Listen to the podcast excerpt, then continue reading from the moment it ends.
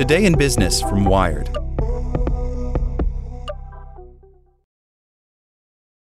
Kevin Kelly had a birthday party earlier this month.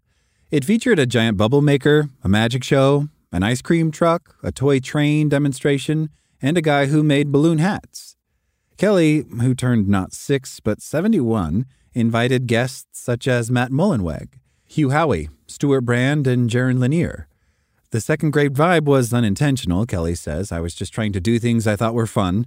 But it was very Kelly, who's made a career and a life of applying a childlike openness to complicated issues of science, technology, and culture. In an age where pervasive AI looms, it's an attitude that could benefit us all. His new book, Excellent Advice for Living, tries to boil down what he's learned over a lifetime into a series of several hundred aphorisms. Here's one Don't be the best, be the only. He began compiling these a few years ago to share with his kids, now young adults. It's like handy household hints from Heloise meets the Dalai Lama.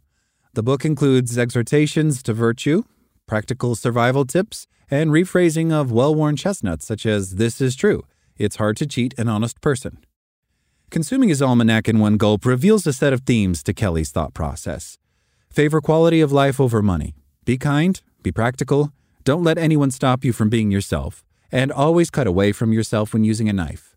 In any case, the book is pure Kelly, who life hacking guru Tim Ferriss once said might be the most interesting man in the world. Kelly's a podcast star appearing on 120 pods this year alone, an AI oracle, and a digital artist who posted a picture a day for a year. He's the ultimate early adopter, computer conferencing in the early 1980s, donning a VR headset in 1989, extolling AI for decades. After dropping out of college in his first year, he and his camera began a decades long on and off tour of Unseen Asia, which he self published last year in a three volume, 30 pound book with 9,000 images. His This American Life episode about finding Jesus in Jerusalem and expecting to die in six months is a classic. He is a cult figure in China. Until the pandemic, he made the bulk of his income from paid appearances there, accompanied by bodyguards to police the hour long selfie lines that formed after his talks. He's also the founding executive director of Wired and continues to contribute as its official senior maverick. Martin Luther King Jr. once said that the arc of the moral universe is long, but it bends toward justice. Kelly's corollary is that technology's arc is also long, and it bends towards good. I am temperamentally optimistic, he says. I have always been that way, but I have also deliberately made myself more that way. He's not naive about technology. In the past, he's praised the tech shunning Amish.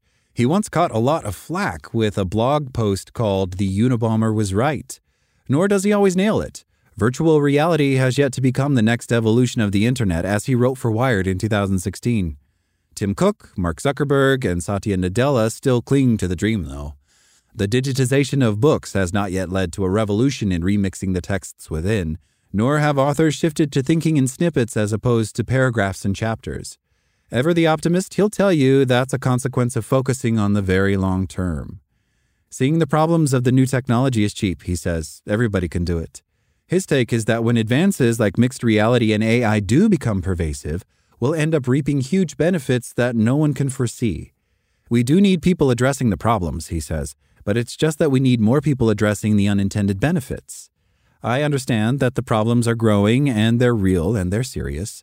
But our capacity to solve them increases also, even faster, and that is where my optimism comes from. Now that AI is as big a deal as he always said it would be, Kelly, of course, brushes off the pessimists. He thinks fear of an AI apocalypse is a romantic fantasy. Intelligence, he says, is overrated. If you take Einstein and a tiger and put them in a cage, it's not the smartest guy who lives, he says. In a face off between superintelligent silicon brains and fallible wet ones inside human skulls, the squishy team has an ace card the optimism that we can prevail. Kelly cites himself as an example of the phenomenon. I'm not the smartest person around, he says. The second point in the book is that enthusiasm is worth 25 IQ points. That's me.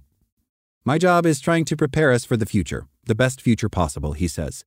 We can be less surprised and more capable of accepting its benefits if we play with AI in hopes of widening the possibility space, considering things that hadn't been considered before, or things that might change our mind. And then comes an aphorism. That sense of possibility helps me become a better me, he says. Not the best Kevin Kelly, mind you, the only. Like what you learned? Subscribe everywhere you listen to podcasts and get more business news at wired.com/business.